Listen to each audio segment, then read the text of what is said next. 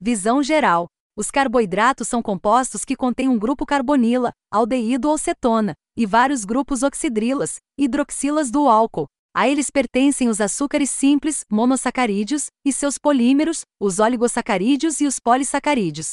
A. Carboidratos. Visão geral. Os polímeros de carboidratos e principalmente o amido e alguns de sacarídeos são importantes, mas não essenciais, componentes da alimentação. No intestino, são degradados os monossacarídeos, sendo assim, absorvidos.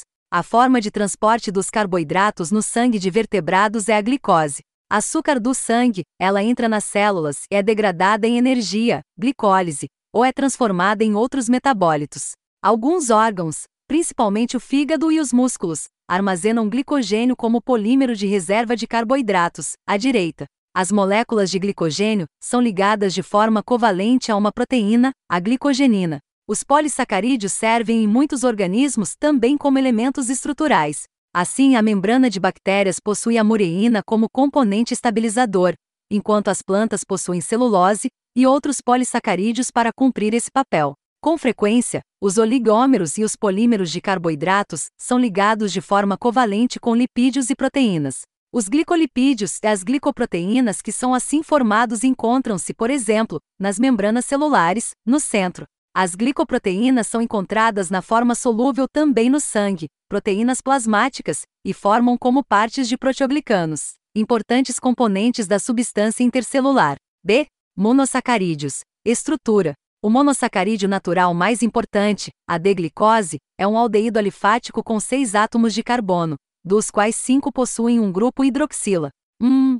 Já que os átomos de carbono de 2 a 5 apresentam centros quirais, existem, além da D-glicose, ainda 15 outros isômeros de aldoexoses, dos quais na natureza apenas poucos têm importância. A maioria dos monossacarídeos tem em carbono 5 a mesma configuração que o aldeído D-glicérico, pertencem à série D. A forma aberta da glicose apresentada em 1 encontra-se em soluções neutras em menos que 0,1% das moléculas.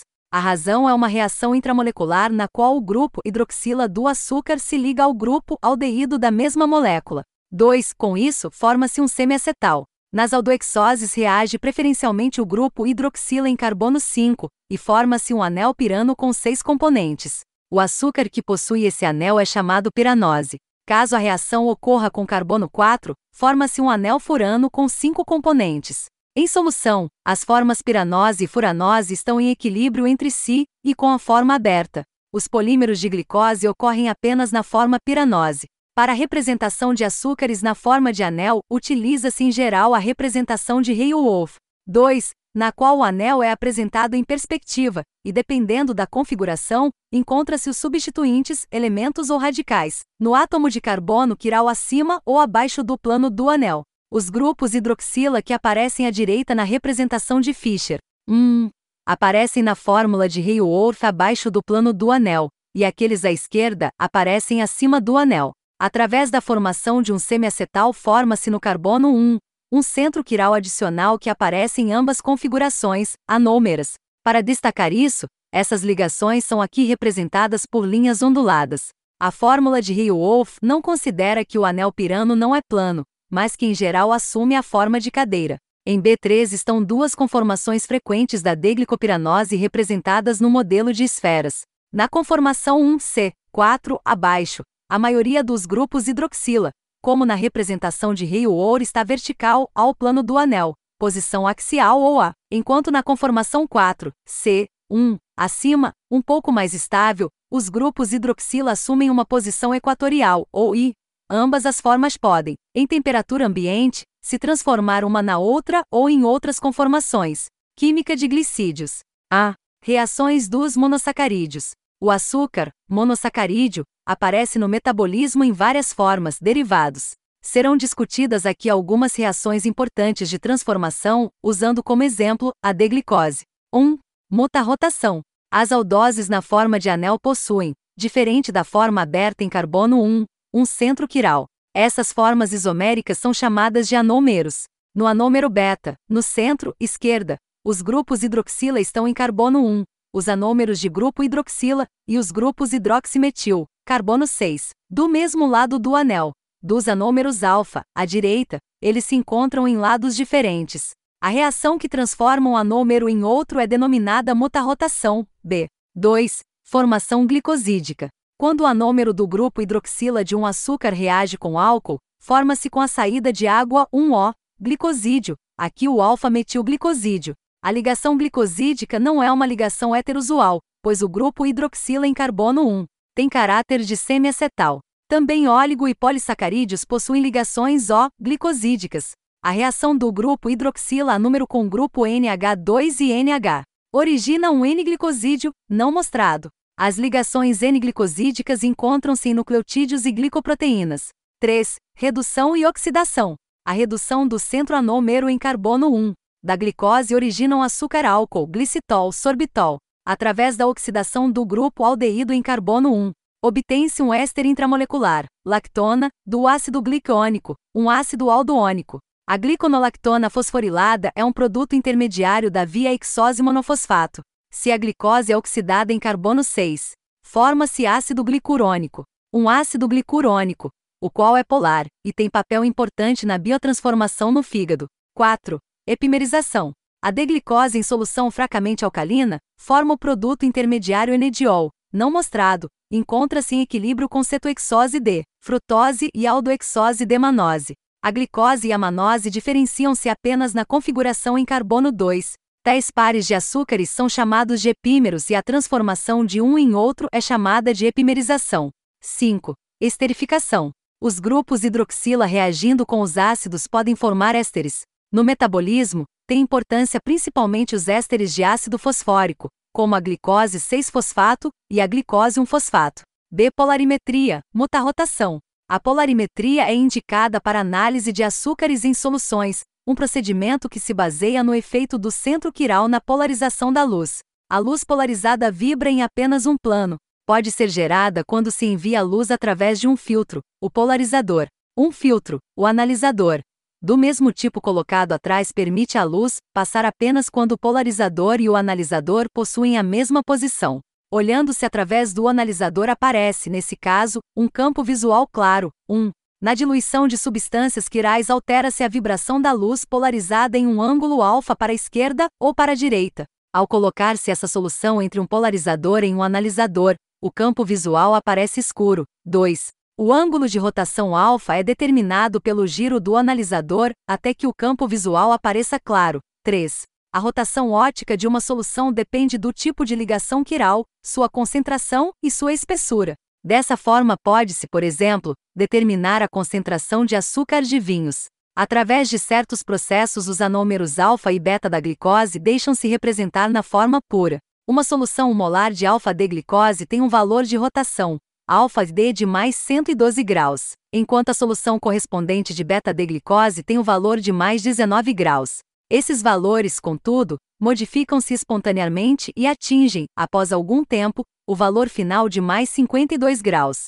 A razão disso é que a solução, através da mutarrotação, atinge o equilíbrio entre as formas alfa e beta, e independentemente das concentrações iniciais, tem-se 62% da forma beta e 38% da forma alfa. Mono e disacarídeos.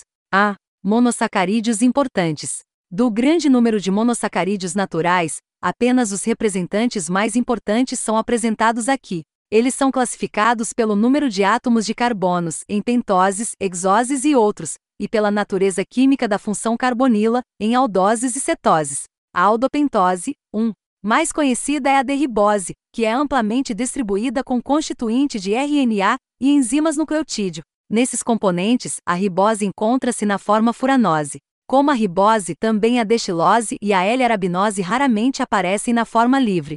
Encontra-se, porém, ambos os açúcares como constituintes de polissacarídeos da parede celular de plantas. Entre as aldoexoses, 1. A deglicose é a de maior importância. Uma considerável parte da biomassa é constituída por polímeros de glicose, principalmente celulose e amido. A deglicose livre é encontrada em sucos de frutas, açúcar das frutas e como açúcares do sangue em animais superiores. Como constituinte do leite, ver B, a D-galactose é componente da alimentação humana. Juntamente com D-manose, a galactose aparece em muitos glicolipídios e glicoproteínas. Os ésteres de ácido fosfórico da cetopentose derribulose, 2, são produtos intermediários da via exose monofosfato e da fotossíntese. Entre as cetoexoses, 2, a defrutose é a mais difundida. Na forma livre, é encontrada em sucos de frutas e mel. A frutose na forma combinada encontra-se na sacarose, B, e em polissacarídeos em plantas, por exemplo. Inulina. Nas desoxialdoses, 3, um dos grupos hidroxila é substituído por um átomo de hidrogênio. Junto a 2, desoxi, D-ribose reduzida em carbono 2, um componente do DNA, está como segundo exemplo, representada a L-fucose. A fucose, um açúcar da série L, é reduzida em carbono 6. Os aminoáçúcares acetilados N-acetil-D-glicosamina e N-acetil-D-galactosamina, 4, são componentes frequentes das glicoproteínas. Também o ácido N-acetilneuramínico, ácido ciálico, 5, é constituinte característico de glicoproteínas. Outros monossacarídeos ácidos, como o ácido D-glicurônico, o D-galacturônico e o L-durônico, são componentes típicos de glicosaminoglicanos no tecido conjuntivo. Os álcoois açúcares, 6, como sorbitol e manitol, não têm papel importante em organismos de animais saudáveis. B. Disacarídeos. Ao ligar-se o grupo hidroxila noomero de um monossacarídeo glicosídico com o grupo hidroxila de um outro açúcar, obtém-se um disacarídeo. Como em todos os glicosídeos, não é possível uma mutarrotação nessa ligação glicosídica. Devido ao fato de essas ligações serem formadas por enzimas estereoespecíficas, apenas um tipo de ligação é possível, alfa ou beta. A maltose, 1. Age como produto de degradação do amido do malte, açúcar do malte, e como produto intermediário da digestão no intestino.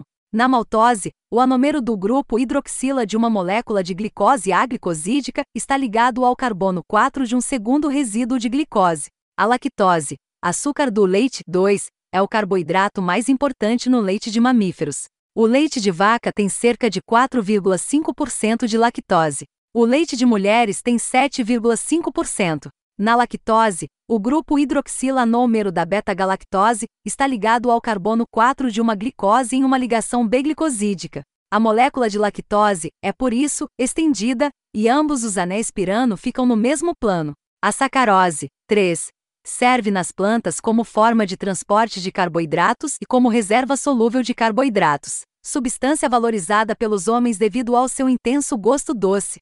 As plantas com grandes quantidades de sacarose são a cana-de-açúcar e a beterraba, açúcar integral, açúcar de beterraba. Através de hidrólise enzimática do néctar das flores, rico em sacarose, no trato digestivo das abelhas, catalisado pela enzima invertase, é formado o mel, uma mistura de glicose e frutose, na sacarose, os dois grupos hidroxila dos grupos anômeros da glicose e da frutose estão unidos por uma ligação glicosídica. Por isso a sacarose pertence ao grupo de açúcares não redutores, polissacarídeos. Visão geral. Os polissacarídeos são bastante encontrados na natureza. De acordo com suas funções, pode-se separá-los em três grupos. Os polissacarídeos estruturais dão estabilidade mecânica às células, órgãos ou organismos.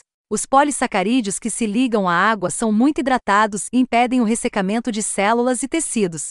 Os polissacarídeos de reserva servem principalmente como depósitos de carboidratos, dos quais é possível liberar monossacarídeos conforme requeridos. Por sua característica de polímeros, os carboidratos de reserva são osmoticamente menos ativos, têm pouca ação osmótica, e podem ser estocados em grande quantidade dentro das células. A. Polissacarídeos. Estrutura. Os polissacarídeos que são formados por um só tipo de monossacarídeo são chamados de homoglicanos, aqueles formados por diferentes açúcares, heteroglicanos. Ambos os tipos podem se apresentar em forma linear ou ramificada. Um exemplo de homoglicano ramificado é representado por um detalhe da molécula de glicogênio. A amilopectina, o componente ramificado do amido vegetal, tem estrutura semelhante. Ambas as moléculas são formadas principalmente por resíduos de glicose unidos por ligações alfa-1,4. No glicogênio, em média cada 8 a 10 resíduos, tem-se uma ligação alfa-1,6 e segue-se uma cadeia de resíduos de glicose com ligação alfa-1,4. Por isso, formam-se ramificações, estruturas na forma de árvores, que no glicogênio de animais são ligados de forma covalente a uma proteína, a glicogenina. Construído de forma complexa é o heteroglicano mureína, que é usado como polissacarídeo estrutural da parede celular de bactérias. Apenas um curto segmento dessa molécula em forma de fio é apresentado. Na mureína, intercalam-se dois diferentes constituintes com ligações beta-1,4, N-acetilglicosamina, e o ácido N-acetilmuramínico, típico da mureína, um éster de ácido láctico da N-acetilglicosamina. No grupo carboxílico do grupo láctil estão ligados peptídeos por ligação amida, que unem as fitas de mureína entre si formando uma rede tridimensional, não mostrado. A síntese dessa rede peptídica de mureína é bloqueada por penicilina. B. Polissacarídeos importantes. A tabela dá uma visão da composição e do padrão de ligações dos glicanos citados anteriormente e de alguns outros. Aos polissacarídeos bacteriais pertencem, além da mureína, os dextranos, polímeros de glicose ramificados, principalmente por ligações alfa-1,6 e alfa-1,3. Na água, o destran forma muco ou gel viscoso, que, após preparo químico, é usado para separação cromatográfica de macromoléculas. O destran é também utilizado como substituinte de sangue, expansor plasmático e como alimento. Os carboidratos de algas, por exemplo, agarose e carragenina, podem também servir como gel. Em microbiologia, a agarose tem sido utilizada há mais de 100 anos para solidificar o meio de cultura, agar-agar. A adição de polissacarídeos de alga em cosméticos e em comidas prontas influencia a consistência desses produtos. O amido, carboidrato de reserva vegetal mais importante, e os polissacarídeos da parede celular das plantas são discutidos em detalhes na página seguinte. A inulina, um polímero da frutose, é utilizada na dieta de diabéticos como substituto do amido. Além disso, serve como teste para o clearance renal. A quitina, um homopolímero de N-acetilglicosamina com ligações beta-1,4, é a substância de suporte mais importante da couraça de insetos e crustáceos, e, assim, o sacarídeo mais frequente em animais. Além disso, aparece na parede celular de fungos. O glicogênio, o carboidrato de reserva dos animais, é armazenado no fígado e na musculatura. A. A síntese e a degradação do glicogênio está sob um controle complexo através de hormônios e outros fatores. Polissacarídeos vegetais.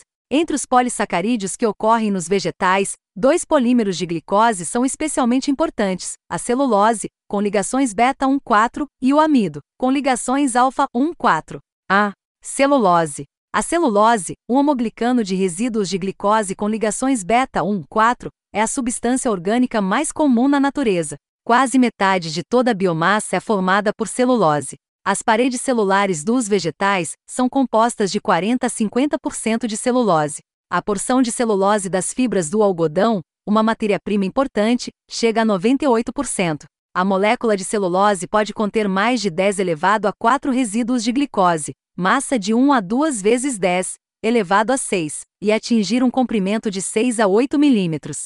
A celulose natural é extremamente estável mecanicamente e muito resistente à hidrólise enzimática. Isso se deve à conformação de suas moléculas e sua organização supramolecular. As ligações não ramificadas beta-1,4 formam cadeias lineares, que são estabilizadas por pontes de hidrogênio dentro das cadeias e entre as cadeias vizinhas. 1. Já durante a biossíntese, 50 a 100 moléculas de celulose formam fibrilas elementares, que juntas têm 4 nanômetros de diâmetro. Cerca de 20 destas fibrilas elementares formam uma microfibrila, 2, que é reconhecida por microscopia eletrônica. As microfibrilas de celulose constituem a estrutura básica das paredes celulares primárias de plantas jovens. 3. Nessas são trançadas com outros polissacarídeos, formando uma rede complexa. A esses polissacarídeos pertence a hemicelulose, uma mistura predominantemente de heteroglicanos neutros, xilano, xiloglicano, arabinogalactano entre outros. A hemicelulose entra em contato com as fibrilas de celulose através de ligações covalentes. Esses complexos compostos são ligados através de pectina ácida e neutra, que possui ácido galacturônico como constituinte típico. Finalmente, também uma proteína semelhante ao colágeno, a estensina, participa da formação das paredes celulares primárias. Para animais superiores, também para os humanos, a celulose não é digerível, mas é importante como fibra. Muitos herbívoros, por exemplo, ruminantes, têm seres unicelulares em seu sistema digestivo que degradam a celulose e a tornam utilizável pelo hospedeiro. B-amido.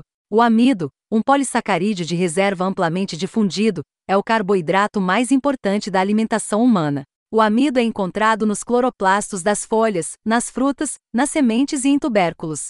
Especialmente em grãos, a quantidade de amido é alta, até 75% do peso seco, em tubérculos como a batata, cerca de 65%, e em outros órgãos de armazenamento das plantas. Nele se encontra o amido na forma de pequenos grãos microscópicos em organelas especiais, os amiloplastos. Os grãos de amido são praticamente insolúveis em água fria, porém incham muito em água quente. Através de longo cozimento, cerca de 15 a 25% do amido deixa-se diluir em uma solução coloidal. Essa porção é chamada de amilose, amido solúvel. A amilose é formada por cadeias de 200 a 300 resíduos de glicose não ramificadas, com ligações alfa-1,4. Devido à configuração de carbono 1, essas cadeias formam uma hélice com 6 a 8 resíduos por volta. 1. A coloração azul do amido após a adição de iodo elementar, reação de iodo do amido, deve-se à existência dessas hélices. O átomo de iodo deposita-se na forma de um colar no interior das hélices e assume uma cor azul escura nesse ambiente sem água. Os polissacarídeos com muitas ramificações colorem-se na presença de iodo de marrom ou marrom avermelhado. Ao contrário da amilose, a amilopectina é praticamente insolúvel e ramificada. Em média, a cada 20 a 25 resíduos de glicose, é ligada através de uma ligação alfa-1,6 com outra cadeia. Disso origina-se uma estrutura estendida na forma de árvore, que, como a amilose, tem apenas um grupo hidroxila, anômero, uma terminação redutora. A molécula de amilopectina pode possuir centenas de milhares de resíduos de glicose. Sua massa pode ser superior a 10 elevado a 8 daltons. Glicosaminoglicanos e glicoproteínas. A. Ácido hialurônico.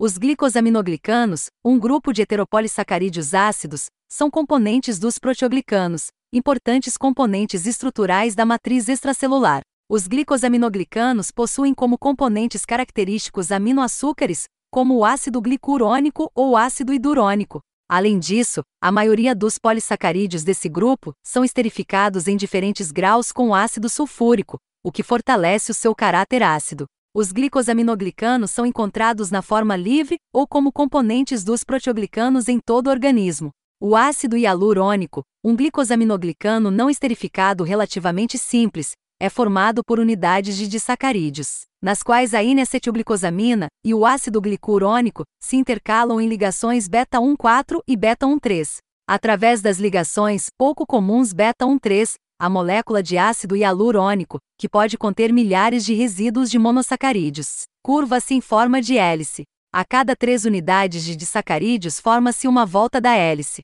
os grupos carboxílicos dos resíduos de ácido glicurônico, que se posicionam para fora, são capazes de ligar íons cálcio 2+. A forte hidratação desses grupos torna o ácido hialurônico e outros glicosaminoglicanos capazes de fixar água, na forma de gel em até 10 mil vezes seu volume. O ácido hialurônico tem essa função, por exemplo, no humor vítreo dos olhos, que contém 1% de ácido hialurônico e 98% de água. B oligosacarídeos da imunoglobulina, IgG. Muitas proteínas da superfície das membranas plasmáticas e muitas proteínas secretadas possuem resíduos de oligosacarídeos que se juntam no retículo endoplasmático e no aparelho de Golgi após a tradução. As proteínas citoplasmáticas, ao contrário, raramente são glicosiladas.